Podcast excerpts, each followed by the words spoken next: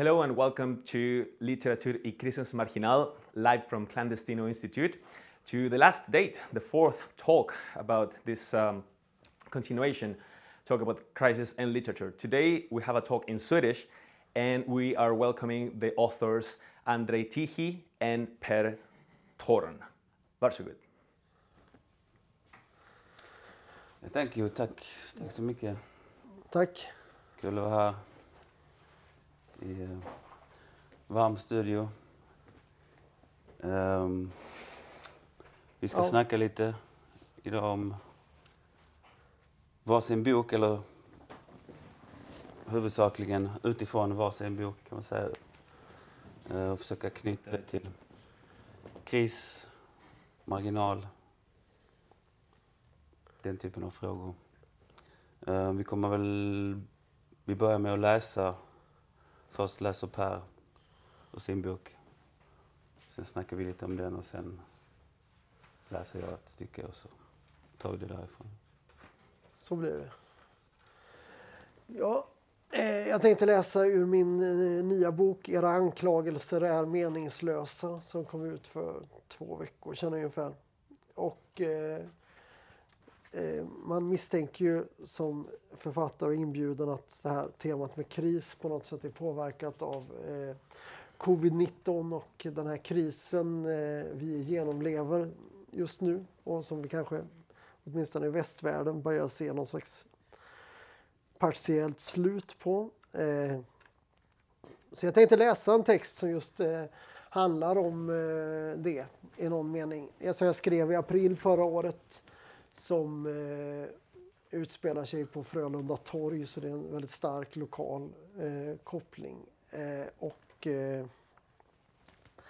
eh, ja, eh, jag hade egentligen inte tänkt skriva någonting alls om covid-19, åtminstone inte nu, men sen var det som att det kändes som att det fanns ett behov av att redogöra för vad som hände på Subway i Frölunda torg eh, i april för ett år sedan. Och den texten går i alla fall så här. Det är fyra gäster som just nu 12.53 befinner sig på Subway vid ingång C1 i Gallerian Frölunda torg. 1. Jag som rapporterar detta medan jag funderar på varför jag valde att äta lunch här. Om det inte hade varit bättre, både billigare och mer välsmakande att cykla hem och slänga ihop en pasta med pesto och fetaost. Och varför valde jag att äta en Subway Melt med kalkon? Jag gillar ju inte ens kalkon. Det var något lockande med ljudet av ordet melt, tror jag. Som att själva ordet föreställde den rinnande gula osten. 2. Gunilla Berg som är klädd i en ljust blå jeansskjorta och vickar på foten fram och tillbaka och talar med sin husläkare i en handsfree. På bordet framför sig har hon en liten kaffekopp. Hon säger vad vänder om jag slutar med de här tabletterna? Gunilla Berg tillhör två, eventuellt tre riskgrupper men vägrar sätta sitt liv på paus. Livet är ingen generalrepetition, påpekar hon nu med en stark samlad röst. 3. Oskar Corneliusson som sitter och väntar på sin sub of the day. Eftersom det är onsdag och vi befinner oss i Sverige är det Spicy Italian och enligt copywritern som skrivit säljtexten så kommer citat kombinationen av den kryddiga pepperonikorven och salamin garanterat få dina smaklökar att skutta av glädje. Slutcitat. Om vi hade befunnit oss i Holland vid denna tidpunkt hade det istället varit Vegan Supreme. Men vi befinner oss i Sverige. Vi befinner oss på Frölunda torg. Och när den blonderade och groteskt krullhåriga samt strutsliknande Oskar Corneliusson ätit upp sin smörgås utan att hans smaklökar tagit ett par skutt av glädje med en mineralvatten ska han sätta sig på spårvagnen med namnet Hagge Geigert och åka in till sitt arbete som telefonist på ett vaktbolag. Den observante hobbytänkaren Corneliusson har uppmärksammat att virusets intrång i vardagen har ökat mängden skenalarm där hans medmänniskor trott sig bevittna inbrott. Hans hypotes är att det beror på en ökad uppmärksamhet till följd av färre distraktionsmoment i livet snarare än en allmän förberedelse för en banal prepper-apokalyps. 4.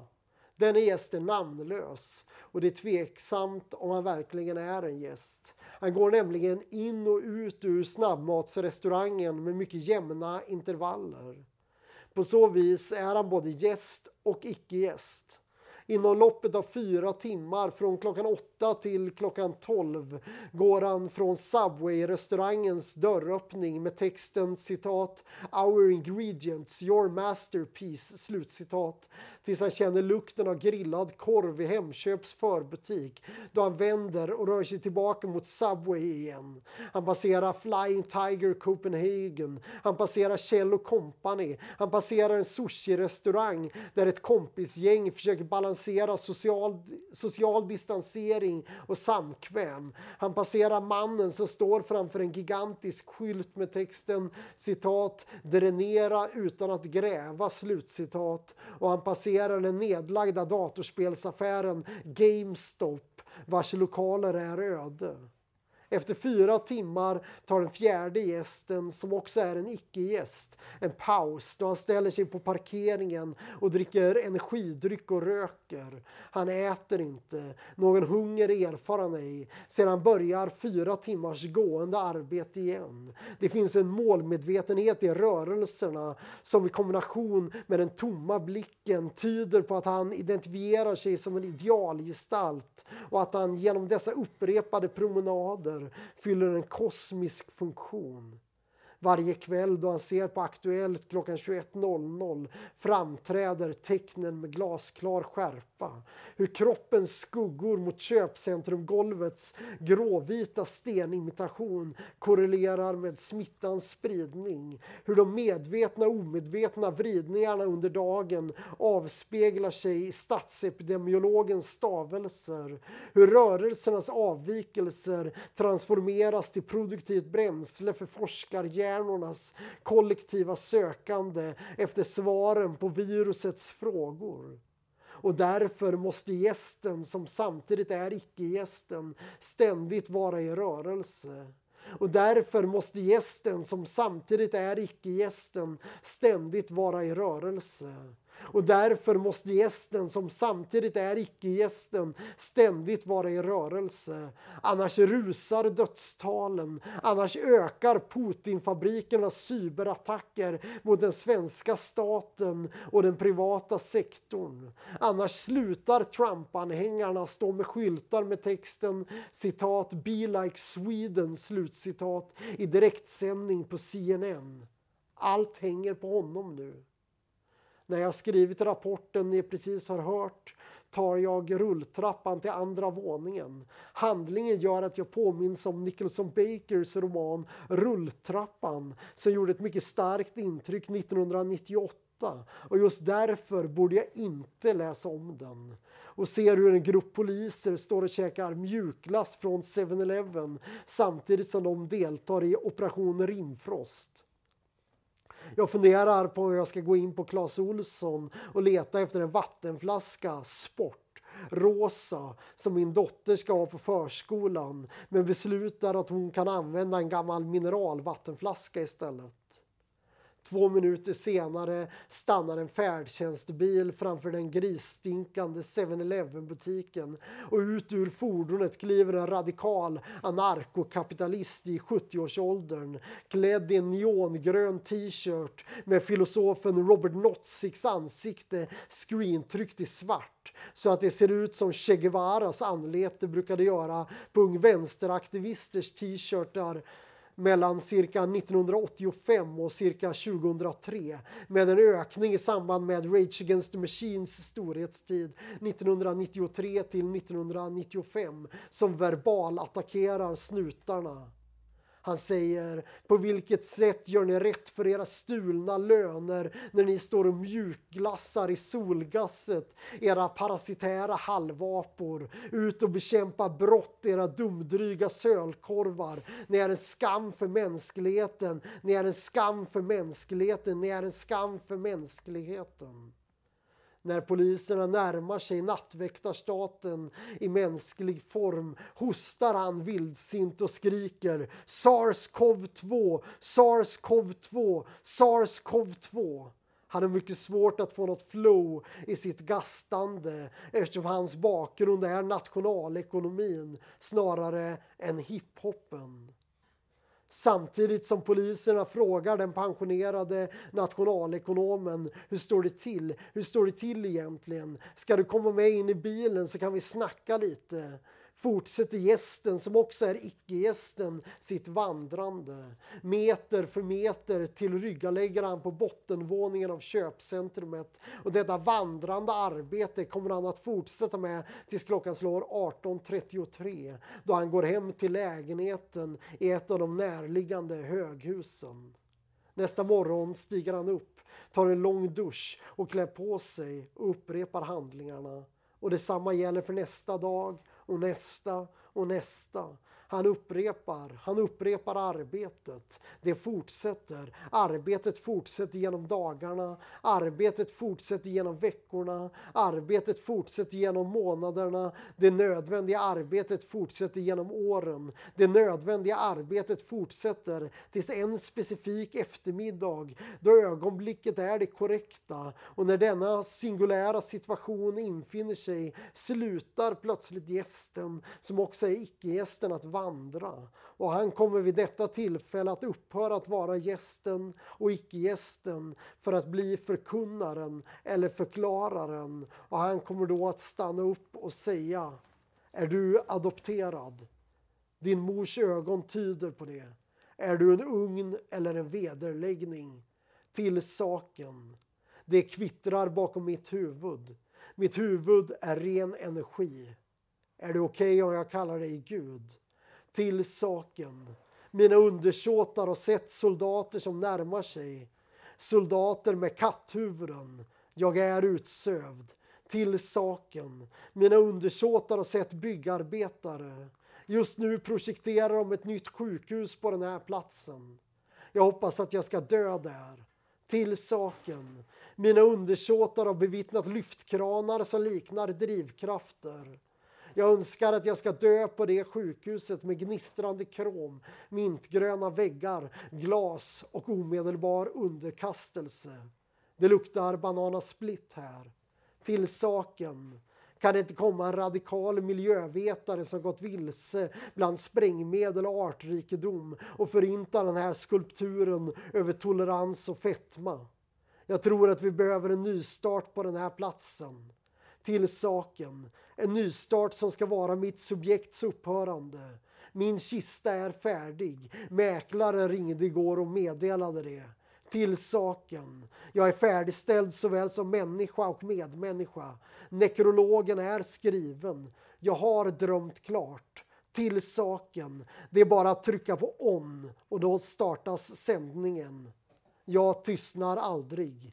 Jag är tillståndet innan fradgan och jag väntar på militärernas gryning och jag väntar på evigheten och jag väntar på arbetets upphörande och jag väntar på hundernas återkomst och jag väntar på triumfen och jag väntar på att sanningen slutligen förnedras och upphör till saken. Tack.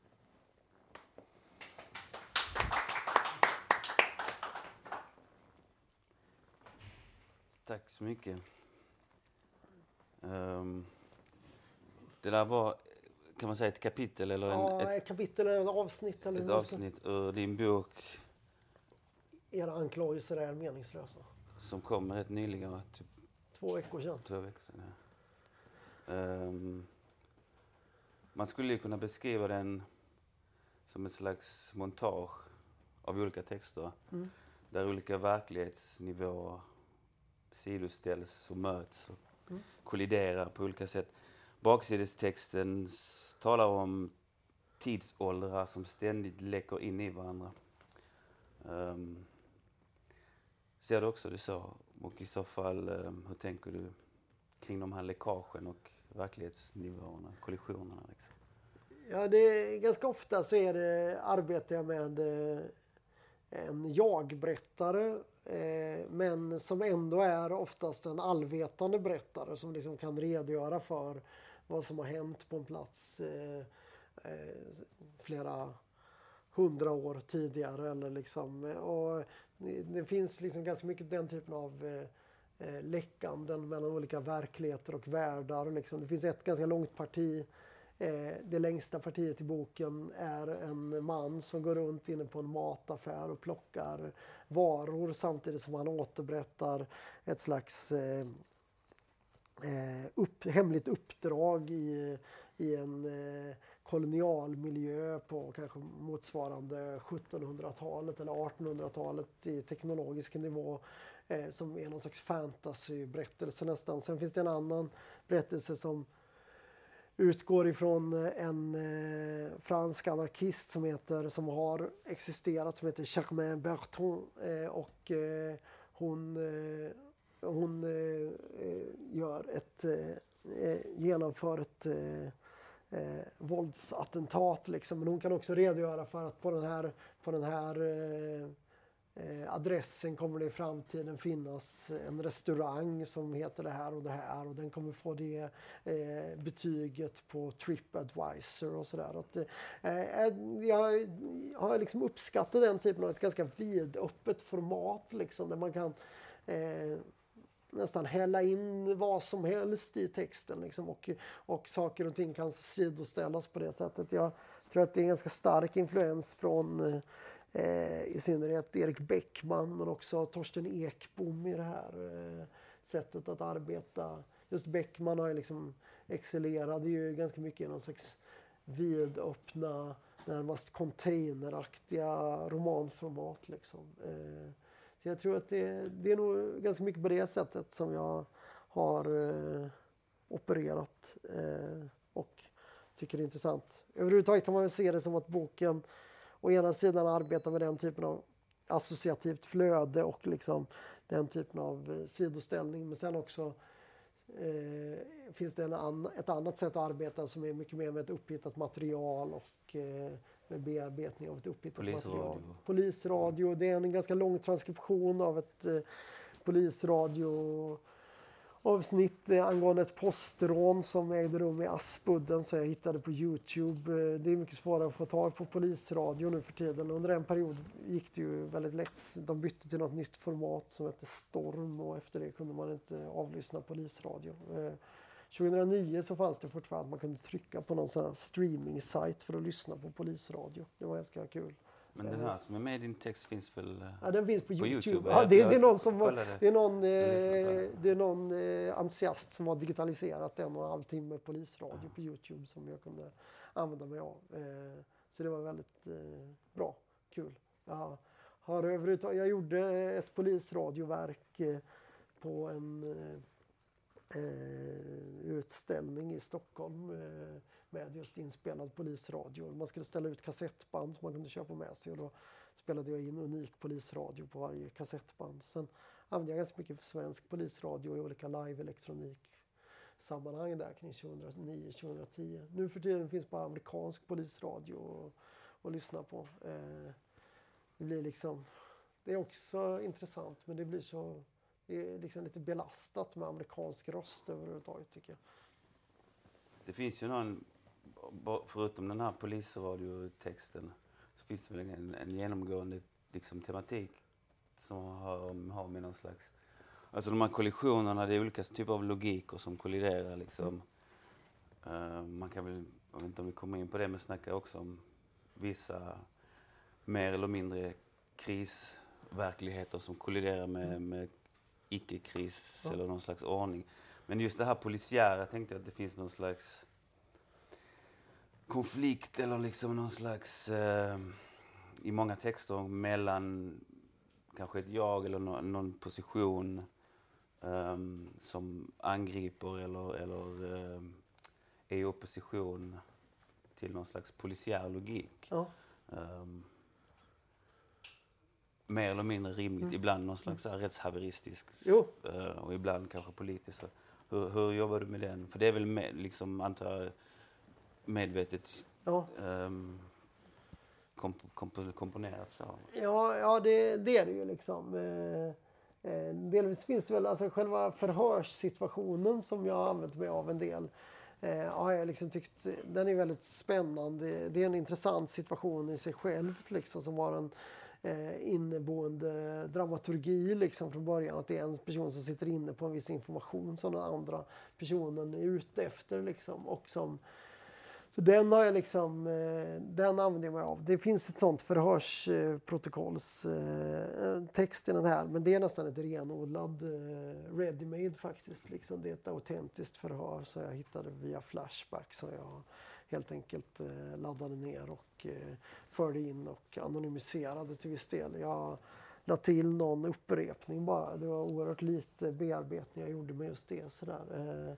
Eh, men, det, nej, men jag, jag tyckte det var ett ganska spännande. Sen eh, eh, är det ytterligare en sån text som arbetar med ett eh, upphittat material som där jag utgick ifrån en, eh, en offentlig utredning som handlar om utomparlamentariska grupperingar i Sverige.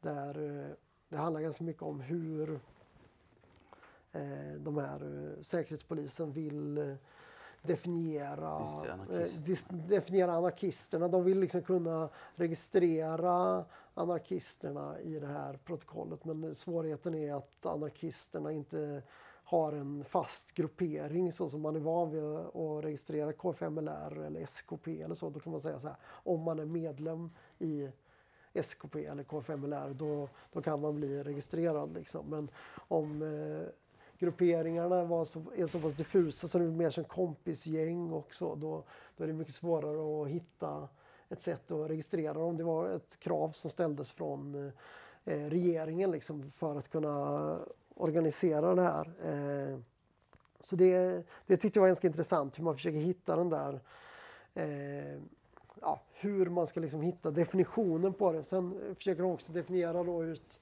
vilka som tillhör den här diffusa grupperingen flumvänstern i Stockholm och sånt där. Liksom, och hur många individer det är och sådär. Det finns olika spekulationer. Jag försökte egentligen hitta ett ännu större material kring det här. Det fanns referenser till, till texter när jag höll på med den här eh, offentliga utredningen. Det fanns referenser till saker som skulle finnas på Riksarkivet och sådär angående ett eh, attentat mot Sankt Lars i Lund, det mentalsjukhuset, någon slags eh, Eh, Socialistisches patienten kollektivaktig aktion mot eh, det mentalsjukhuset där för att fri, frita mentalpatienterna helt enkelt. Men allt det där var hemligt eh, så jag fick bara ut, jag begärde ut en hel, alla handlingar kring ett visst mål men det enda jag fick ut var någon slags schema för ett föredrag i Lund. Typ att klockan 12.00 skulle någon prata om Max Stirner och det fanns vegansk mat här på något ställe. Liksom allt annat hade blivit hemligstämplat tyvärr. Så det, det, gick inte. Eh, nej men det, det, finns ju någonting som är lockande i den där eh, eh, självklara eh, konflikten kring det. Eh, vad det gäller kris så har jag väl tänkt ganska mycket att eh, eh, varje, varje bok är liksom sin egen kris. Eh, skulle jag säga. Att liksom man försöker... För dig menar du? Ja, alltså, för mig liksom. Ja. ja. att man liksom, och så får nästa bok försöka vara ett svar på, på den krisen liksom. Det finns ju någon, alltså om, om, om de här uh, ready-made-texterna är en extrem i boken så finns det ju en annan. Om, om man har läst din, uh, ditt fanzine, ja. Den yttersta dagen, ja. och dem så kan man känna igen i den här mer, tror jag, tycker jag, än i tidigare texter, en slags en ton eller en stil liksom från, från den som ju också har någon slags, kanske inte biografisk men som är mm. mer liksom realistisk ja. eller verklig, ja. den nivån. Mm. Uh, som jag tycker du för in här på något ja. sätt. Liksom. Um, hur, hur tänker du kring det? Alltså, för samtidigt här kan det hända vad som helst. Här kan ett rådjur börja tala med, med jaget samtidigt som det finns den här berättarjaget som, som är ja. typ du ja, har en visst. dotter och mm, ja, sådär. Liksom. Jo.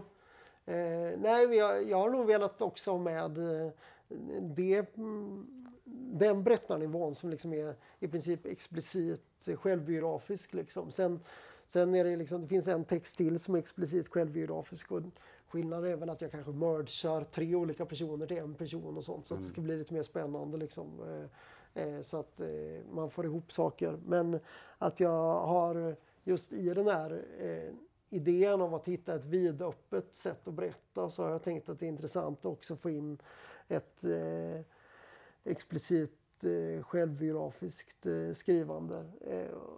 Och som liksom också för in en helt annan typ av ton eh, eh, som kan stå som kontrast till det här mer eh, vad ska man säga, öververkliga science fiction eh, idiomet. Det, det, är nog något sånt jag är ute efter. Det finns väl ganska mycket antydan till någon slags potentiell science fiction-bok eller fantastik hela tiden. Det är en som också. handlar om någon, en fiktiv stat. Ja, det gör det också. En fiktiv stat som heter Tiertio. Eh, som är eh, vagt modellerad på Vietnam kan man väl säga. Och som, den är väl också lite delvis modellerad på en egen resa till Vietnam och olika berättelser jag hörde där. Som utspelar sig i ljudkonstmiljö. Eh, som ju är Där liksom... också kulturpolisen blir inblandade? Ja, och liksom ja, just det. Kulturpolisen försöker, eh, definiera, försöker hitta en definition på om, eh, om eh, eh ett eh, stycke instrumentalmusik kan vara antitjärtskt i sitt uttryck eller antikapitalistiskt i sitt uttryck. Liksom.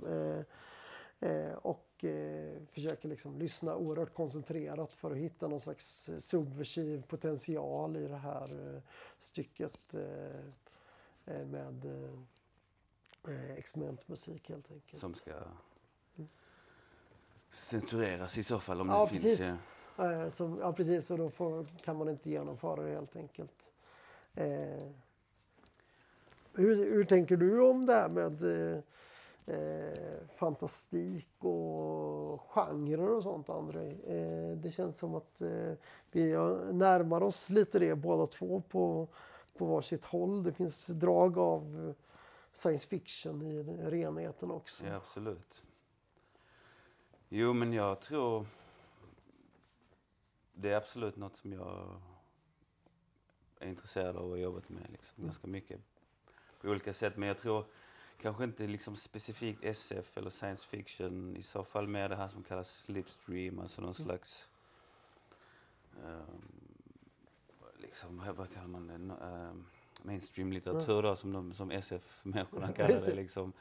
Fast som, som närmar sig den här... Um, ja, men där, där verkligheten hela tiden kan uh, liksom, ryckas undan och, och det kan dyka upp ja, men i princip vad som helst kan hända. Vilket egentligen är liksom klassisk fantastik. Liksom. Det är ju liksom, som jag ser det, egentligen kollar man litteraturhistoriskt så är väl det liksom egentligen den stora fåran. Mm. Um, det är så vi har berättat. Människan har berättat uh, berättelser och liksom sånger och dikter i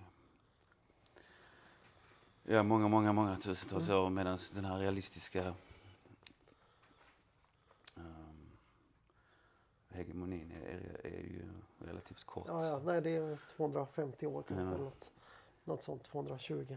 Eh. Men sen tänker jag det är intressant i relation väl också till kris. Jag tänker alltså um, jag ser i alla fall, jag tänker att kris krisen finns alltid, det är någonting som pågår mm. liksom ständigt, bara att det är ojämnt fördelat. Liksom. Mm. Just den här covid uh, situationen har väl ganska tydligt liksom, gjort de sakerna tydliga. Att det drabbar vissa människor um, hårdare och gör deras liv svårare än andra och så vidare. Mm. Um, och det är väl intressant när man skriver så tänker jag om man jobbar med de här olika världarna, olika verkligheterna, olika logikerna att man kan på något sätt blottlägga den här konfliktytan. Mm. Liksom. Alltså det är det jag tänker man kan jobba med. Och, och som jag tycker du gör också uh, i de här liksom, kollisionerna. Ja. Um, det finns någonting i det här det associativa arbetet, eller vad ska man kalla det, metoden som du mm. har. Som är rätt... Uh, jag kan tycka den är, alltså det är ju ofta väldigt roligt, de här texterna, den här boken mm. också, men Det finns också något ganska obehagligt i det här när man på något sätt, jag kommer ihåg när jag läste i eh, Land ska med lag byggas. Eh, när kom den? Tio år sedan? Något sånt. Ja, 2010 tror jag. Ja, en av Pers äldre böcker där, mm, som ännu mer explicit kanske jobbar med den här. Liksom. Men där, där man... Ja, Ja, du jobbar hela tiden med det vill säga, liksom, så kommer det en mening och det vill säga och så kommer det liksom som en ny översättning av den enligt olika kod. Delvis ibland helt realistiska saker, alltså C och liksom delvis säga Ja, men med C är det väl hur många hertz ett C nu är liksom. Ja, det minns jag inte. Men liksom, ja, och så vidare och så vidare liksom. Men, eh, och ibland är det nästan som ett slags kodsystem att liksom bokstaven R motsvarar liksom en viss strof i enlighet med Göran Sonnevik-kodsystemet. Så då satt jag och slog upp. Okej, nu är det nog dags för en Göran Sonnevik-kodsgrej liksom. Så slog jag i mitt eh, register jag hade tillverkat över allt det här. Så det liksom bara fortsätter hela tiden det associativa flödet. Eh, och eh, där var det väl väldigt systematiserat på det Mm. sättet. Men det var, jag kommer ihåg när man läste det och på något sätt kom in i det och förstod logiken, tror jag, eller i alla fall kunde föreställa sig att man var det här, kunde tänka på det sättet. Då blir det ju ganska, det är skrämmande för det är som att man på något sätt tänker att varenda litet föremål, varenda person har alla de här kopplingarna och skulle kunna egentligen, det är som att man ska tänka hela världen på en gång liksom. ja, ja, visst. Vilket ju, hjärnan sprängs ju liksom. Och det, det är nästan psykotiskt liksom. Alltså, ehm, men jag tänker att det finns någonting där också i... ehm,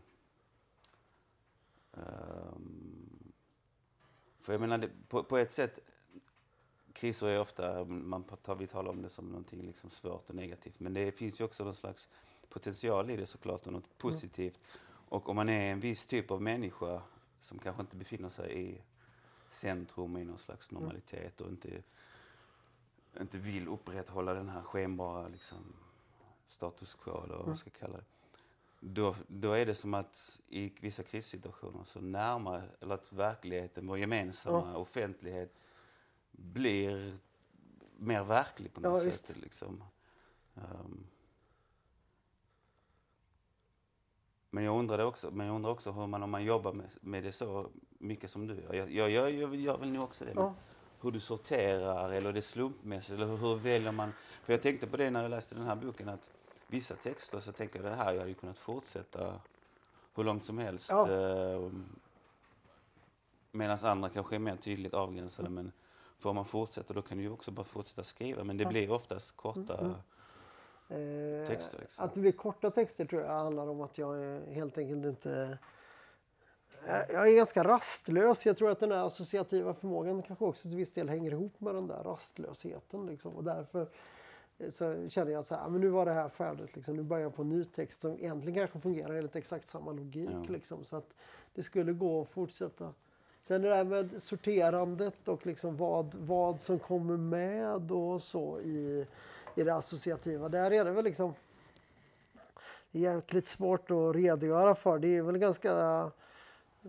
Eh, å ena sidan så handlar det om att, man att jag har liksom mina fixa idéer och fixa, fixa eh, tematiker liksom som jag återvänder till eller vissa detaljer jag återvänder till. Det är ofta väldigt mycket detaljer kring restauranger och mat och sådär eller liksom kring eh, Vänsterrörelser. vänsterrörelser 1900-talet, på 70-talet i Sverige eller, eller eh, ja, till viss del experimentmusik och sådär. Sen så ibland kan jag bara så bli så jävla trött på alla de här fixa, alltså vad fan varför blev det så här igen liksom. Men det är också lite så här, vad fan ska jag göra liksom? Jag har ju bara den här hjärnan liksom. Jag, jag har bara det, alltså. Eh, jag vet inte riktigt, jag kan liksom, det är liksom det här det blir liksom på något sätt. Alltså jag kanske påminner på det sättet om, om eh, improvisationsmusik till exempel till viss del och sådär. Att man liksom, det är det här det blir när man gör den här grejen.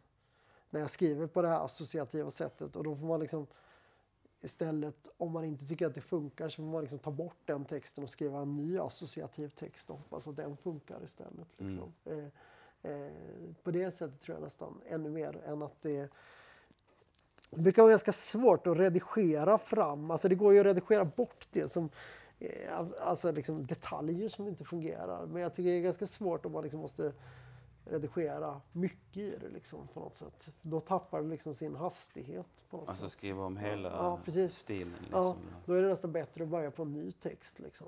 Eh, så på det sättet. Liksom. Eh, eh, Men vissa montage som i den här boken, den här han som går och handlar i, Ja. på Konsum och Mm. samtidigt läser upp eller säger säger en, ja. en, eh, den här äventyrsberättelsen.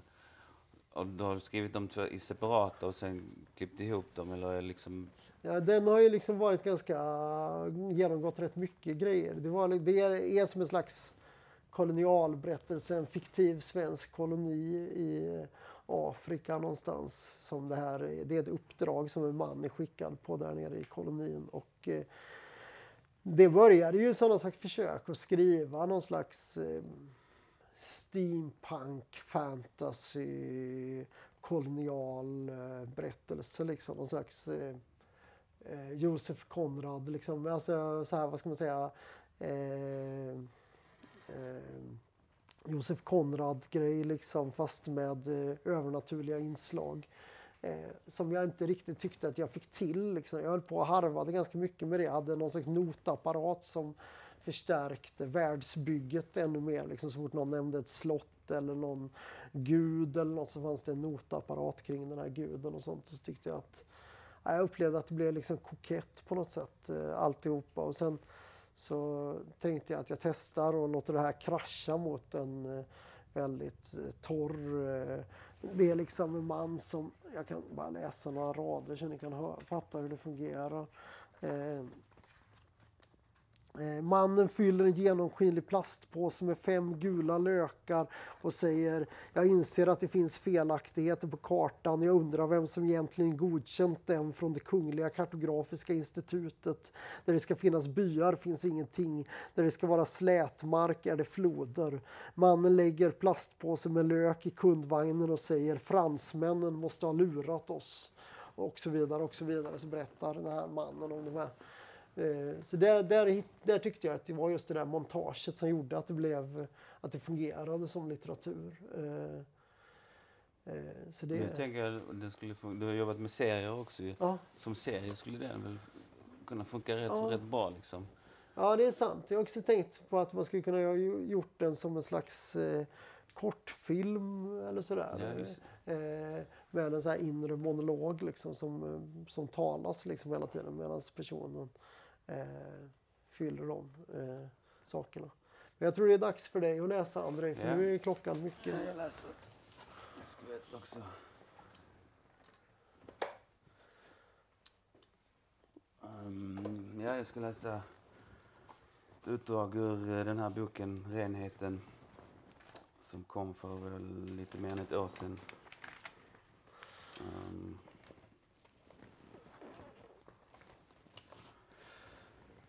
Jag vet inte om jag ska stå-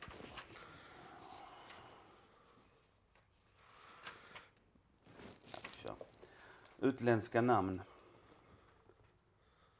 För medan du gick på lägenhetsvisningen så körde jag ner till brofästet där jag brukade sova ibland när jag inte hade någonstans att ta vägen i tonåren. En plats som dessutom påminner mig om både S, som ju är hemlös nu också, och K, som brukade suga av snubbar för en hundralapp på en plats som liknade denna. Även om det var i en annan stad i ett annat land och allt det där har alltid sett lite annorlunda ut här i Sverige. För här är alla lika mycket värda, eller hur? Jag menar, så var det tror jag i alla fall. För så är det kanske inte nu längre. Nu är det samma skit överallt, mer eller mindre, känns det som. Jag vet inte. Och det var ingen där just då. Men man kunde se att någon brukade sova där. Det fanns till och med en tunn skumgummimadrass i ett hörn. Och jag ville lägga mig där och vila, trots att jag visste att du skulle tycka att det var vidrigt. För jag blev så trött av alla mina tankar. Och jag tänkte att jag inte är gjord för det andra. Jag kan inte. Jag vet inte hur man gör. Jag har inte, vad heter det, drivet eller viljan eller lusten. Jag saknar verktygen eller motorn eller vad man ska säga, bränslet. Jag vill kanske inte. Jag drivs inte av, eller vad säger man, har inte samma drivkrafter som ni. Jag vill inte ha det som ni vill ha. Jag vill bort hela tiden, dra mig undan. Eller nej, det är inte det. Det är ju egentligen inte sant. Jag vill till exempel inte vara ensam. Jag vill inte vara fattig. Men jag vill inte heller samla på vänner som på frimärken eller jag vet inte, scoutmärken eller pengar. Jag vill inte ha kontakter, obetydliga men kanske någon gång användbara kontakter.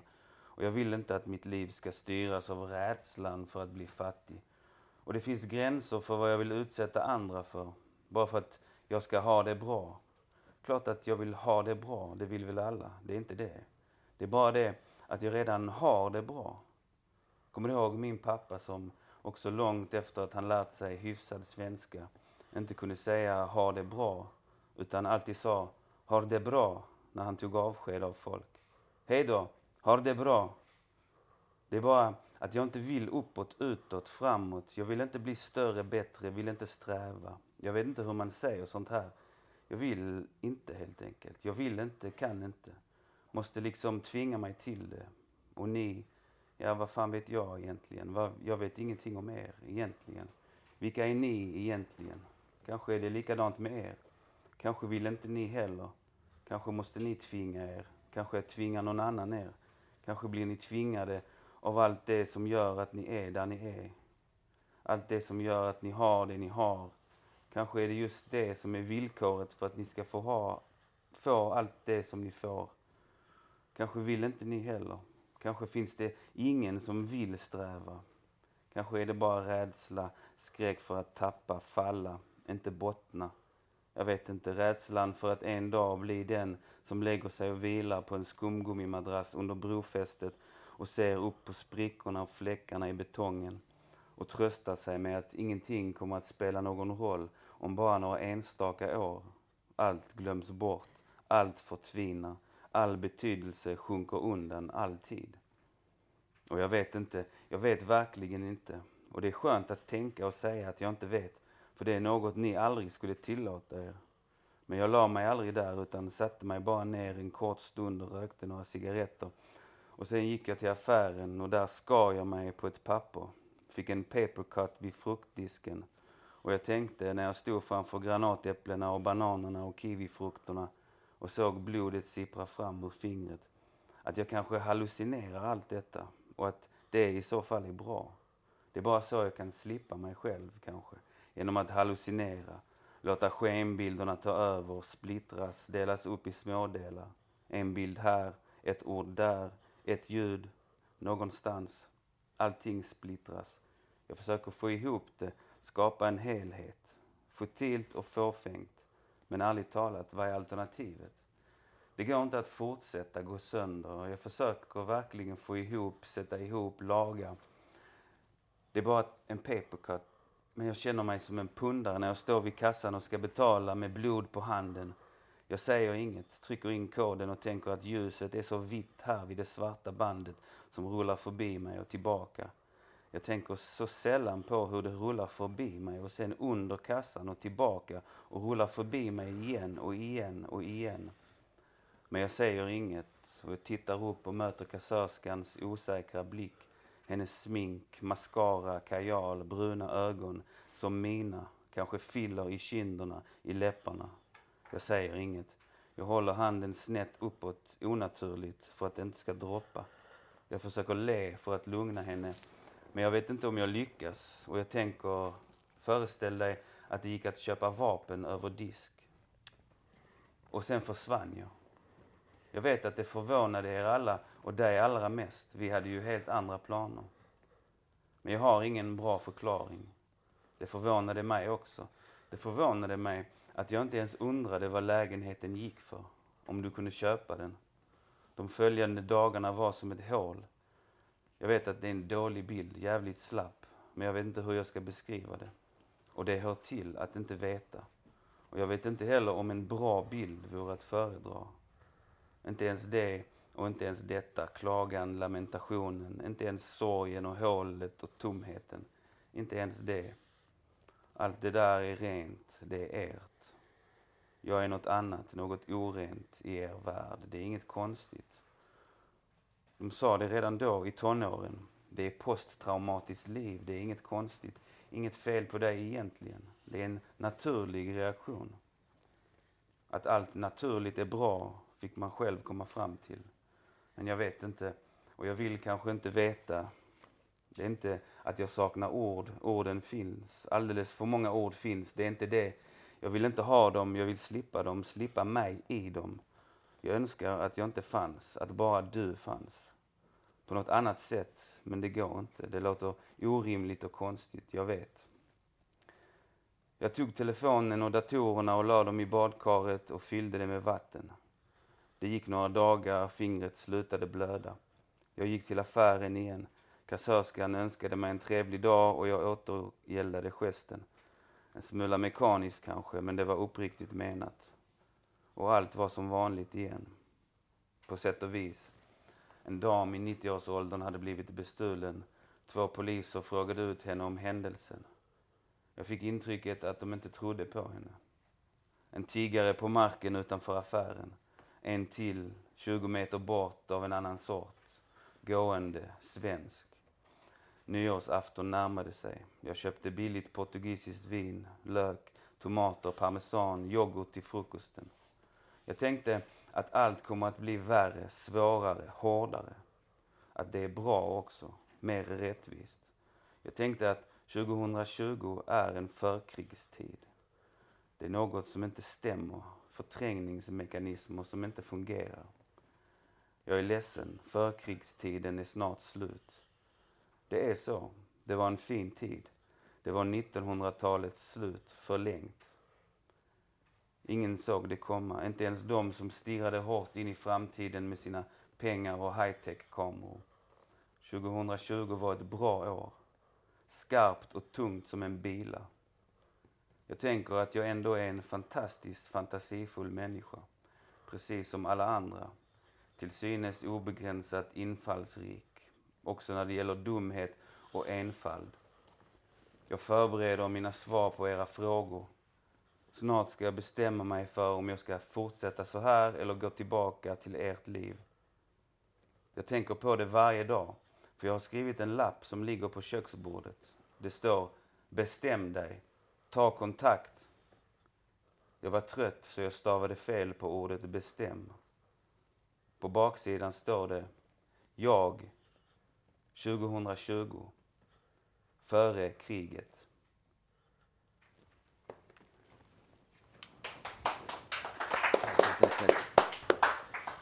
Eh, ja, det här var en av monologerna eller vad man ska säga i avsnittet Renheten i boken. Eh, det är som en slags kör av eh, personer som framträder här. Det börjar med städerskor och olika personer som är kopplade till renhållning och rengöring på olika sätt. Sen Sen skiftar det fokus och blir andra typer av saker också. Mm. sådär. Eh, men vad är, vad är det för några, liksom, vad, vad, är det här för någon slags konstruktion? Eller vad, hur tänker du om den? Liksom, är det som en...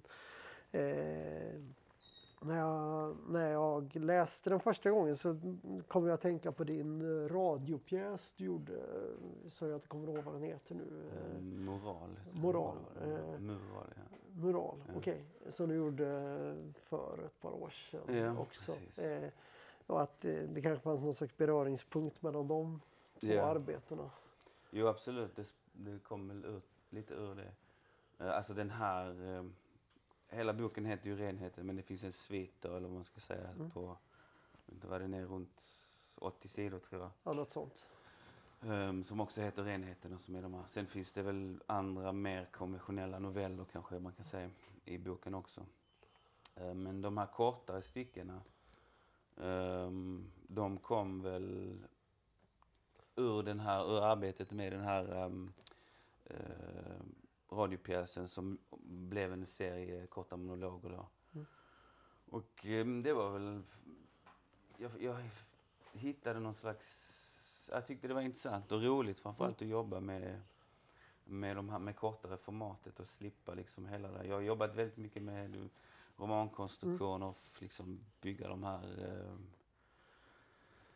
uh, ja, böckerna med en helhet på ett annat sätt. Men eh, här, jag, det, det fanns väl dels någon slags frihet, eller en, en frihet med någon slags känsla. Det hade väl också att göra med min livssituation just då. Att det var lättare att gå ut och in i de här kortare texterna um, under tiden man jobbade. Uh, och sen var det också, det hade också att göra med att jag var lite intresserad av anekdoten som, som, som mm. liksom, uh, ja men som form och sådär.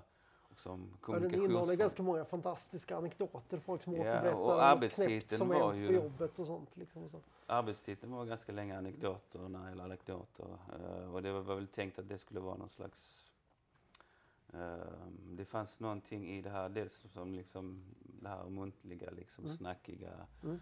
Men också, ja, men jag var också lite intresserad av, ja, men du vet det finns någon slags klass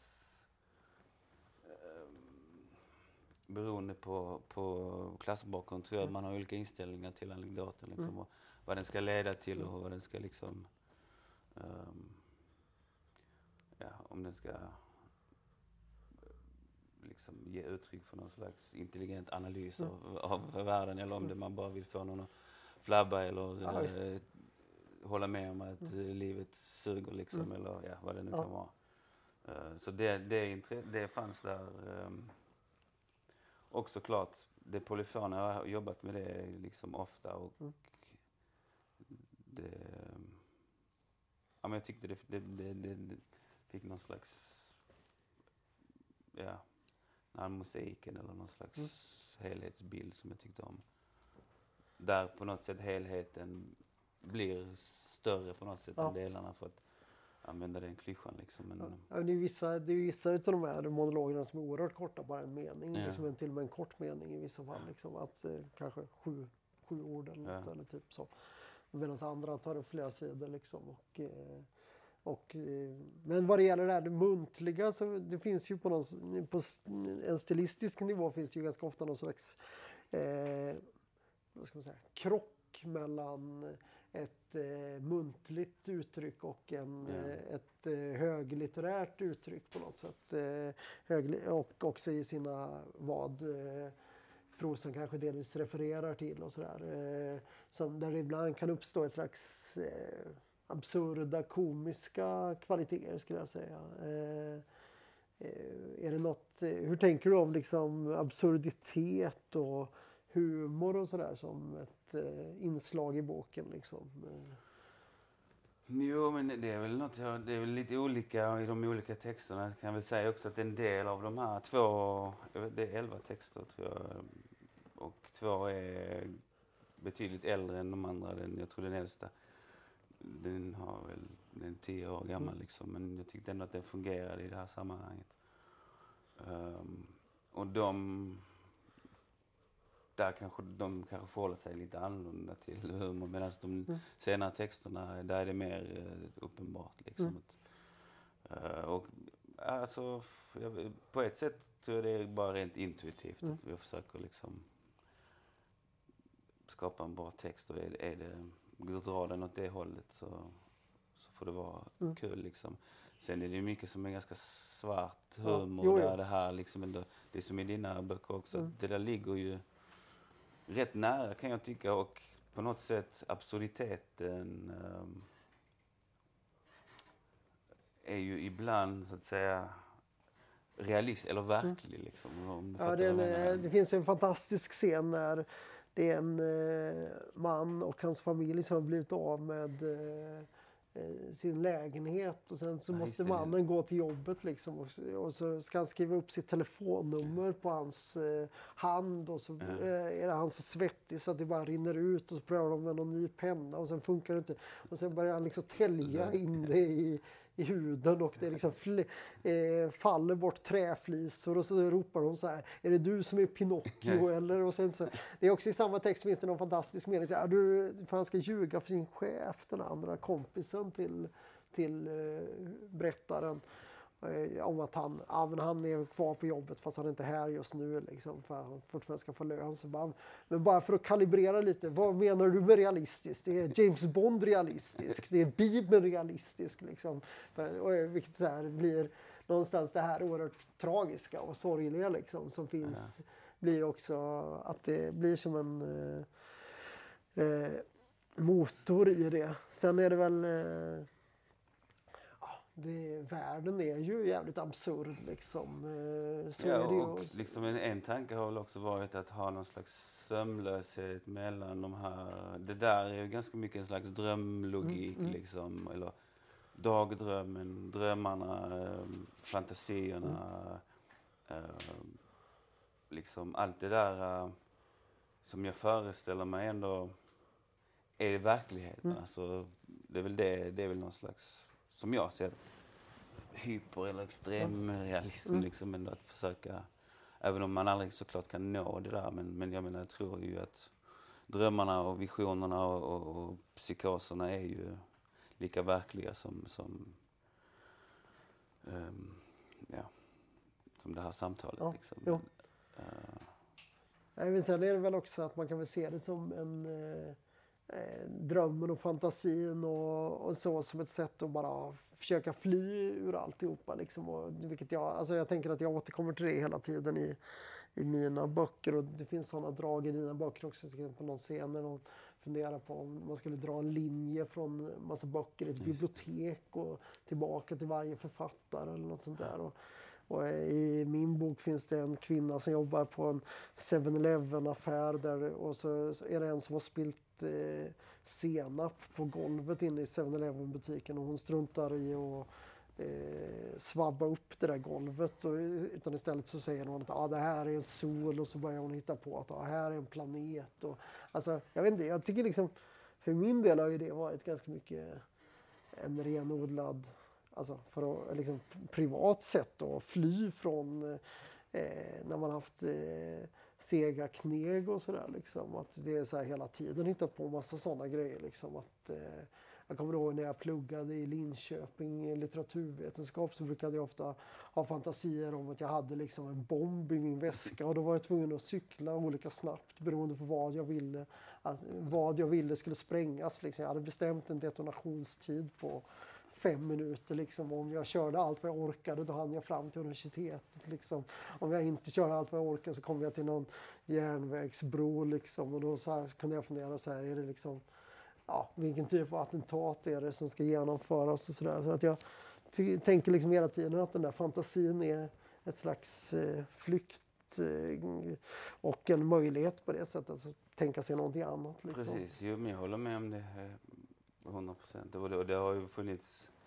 Alltså jag har ju varit rätt, ganska intresserad av dissociation, liksom det här psykologiska Mm. begreppet som är när, man, när jaget på något sätt avskärmar sig från sina egna ehm, ehm, upplevelser. Mm. Liksom, för att ofta liksom, om det är traumatiskt eller sådär. Mm. Men den där att fly från verkligheten för att liksom paradoxalt nog överleva, eller för Mm. att stanna kvar Mm. i verkligheten. För det är ju någon Mm. slags skyddsmekanism. Liksom. Och det där är ju rätt intressant. Och jag menar de här eh, fantasi, eh, fantasierna är ju också ett sätt Ja. att uthärda liksom Jo. här eh, och vara kvar liksom, för att man kanske annars blir galen eller gör något besinningslöst Ja. liksom, eller, Eller säger så upp sig och sen kan man inte betala så- hyran. Precis. Liksom. Så Eh, jag tror absolut att... Eh, Men det är en, en av texterna, apropå det här med fantasi, så är det ju en av texterna eh, som sticker ut där eh, som heter eh, den heter inte projektioner men den heter eh, Föreställningar, Föreställningarna. Eh, som ju liksom är en eh, explicit eh, science fiction eller, eh, eller efter katastrofen historia på sätt och vis. Eh, vad, för den skiljer sig åt eftersom alla andra rör ju sig ganska mycket i någon slags samtida Mm. europeisk kontext eller så. Den texten har sitt ursprung egentligen och den, den handlar ju ja, indirekt eller i, i centrum av, så står ju det här dokumentet liksom som är ett slags utskrivet, eh, egentligen någon slags självmordsguide. ja, just det, liksom, precis. Som, de, de listar olika eh, sätt att liksom begå självmord och hur, hur man ska liksom gå tillväga och sådär. Allt ifrån realist, eller mer enkla till ganska avancerade, bisarra sätt att göra det där. Och den, det är ju ett, det var väl också lite sådär, den är ju ganska omskriven men, men den bygger på ett, ett dokument som fanns som cirkulerade på, Mm. in, på nätet då på den tiden. Det är, det är, den som är skriven för ungefär Ja, just 10-12 år sedan. Och eh, ja, jag höll på väl... Det, det där, den där samlingen texter var, är så liksom, givetvis ganska Ja. problematisk. Mm, Liksom, jo. för att man, man, man skriver ju inte om de där sakerna ehm, av, av, eller man är väl försiktig liksom, Mm. i offentligheten med den typen av texter. Eh, men jag, det fanns något ganska liksom, starkt i den Mm. som jag ville göra något av. Och så, ehm, då uppstår väl den här tanken också på att det just var en- utskrift. Mm. Liksom, och då, den utgår också ifrån att internet inte finns helt Mm. längre helt enkelt. Och att, att där är en man som, som befinner sig i någon slags kåkstad och har någon slags liksom, bibliotek där Mm, som består av, av eh, ut, ut, mycket printer från, som han han printade ut innan, innan internet kraschade och, och lite diverse böcker från Ja. Sovjetunionen och Ja, jag ja. vet inte hur han Mm. har kommit över det, det framgår inte riktigt. Men, och så tar han hand om barn då Mm, i den här just lilla det. kåkstaden som är någon slags i utkanten av eh, någon krigszon. Liksom, så det, är, det är inte... Mm. Ja, det är ganska diffust vagt. eh, Ja. var det är geografiskt liksom. eh, Så. För först när jag började läsa den eh, så tänkte jag att det så att säga var en vanlig kåkstad initialt. Den, den blir ju liksom som... Eh, den, eh, ja, jag vet inte, den förskjuter ju liksom verkligheten i boken på något sätt. eh, På ett ganska intressant sätt tycker jag. Eh, eh, att den, liksom, den blir ju som ett slags eh, tidshopp eller någonting i boken. Eh, som jag, eh, det är ganska effektivt att göra så också för att det kräver, man hoppar till lite som läsare och så blir man mer, ännu mer noggrann liksom tänker jag att eh, efter att man har eh, ja, det drar liksom undan mattan lite på en på ett Mm. ganska bra sätt tycker jag. Det, på det sättet så fungerar den väldigt väl i boken liksom att det blir en, ja, att det händer någonting med den på det sättet. Eh, Den är väl också liksom stilistiskt sk- mer tät och liksom Mm. mer friktion i den än i de andra som rör sig mot något lättare, tänker jag. Men, men kanske också att den, just det här självmordstemat som är rätt tungt liksom. Um, men där också, för, för den, den, en annan grund um, impuls till den texten var ju också, det är ett citat i början, jag minns inte vem det är som skrev det här, men det finns ett citat som, som går typ, alltså att självmordet är en privilegierad eh, på något sätt. Ja, Det finns någonting privile- ett privilegium, eller privilegierad akt eller något Mm. sånt. Att man liksom, eh, och, och det är väl det som på något sätt, det här berättar jagets uh, våndor. Han- Till slut så Mm. Inser han att, att han är, att det finns något liksom narcissistiskt eller um, privilegierat Mm. i det och så slutar texten. Liksom. Mm. Ja, ska vi sluta nu också? Eller ska vi säga något mer? Ja, Vi har hållit på en timme. Ja, det har vi. Jag vet inte Ja. om vi har... Har ni några frågor Ja, från publiken kanske? Det finns ju en publik här.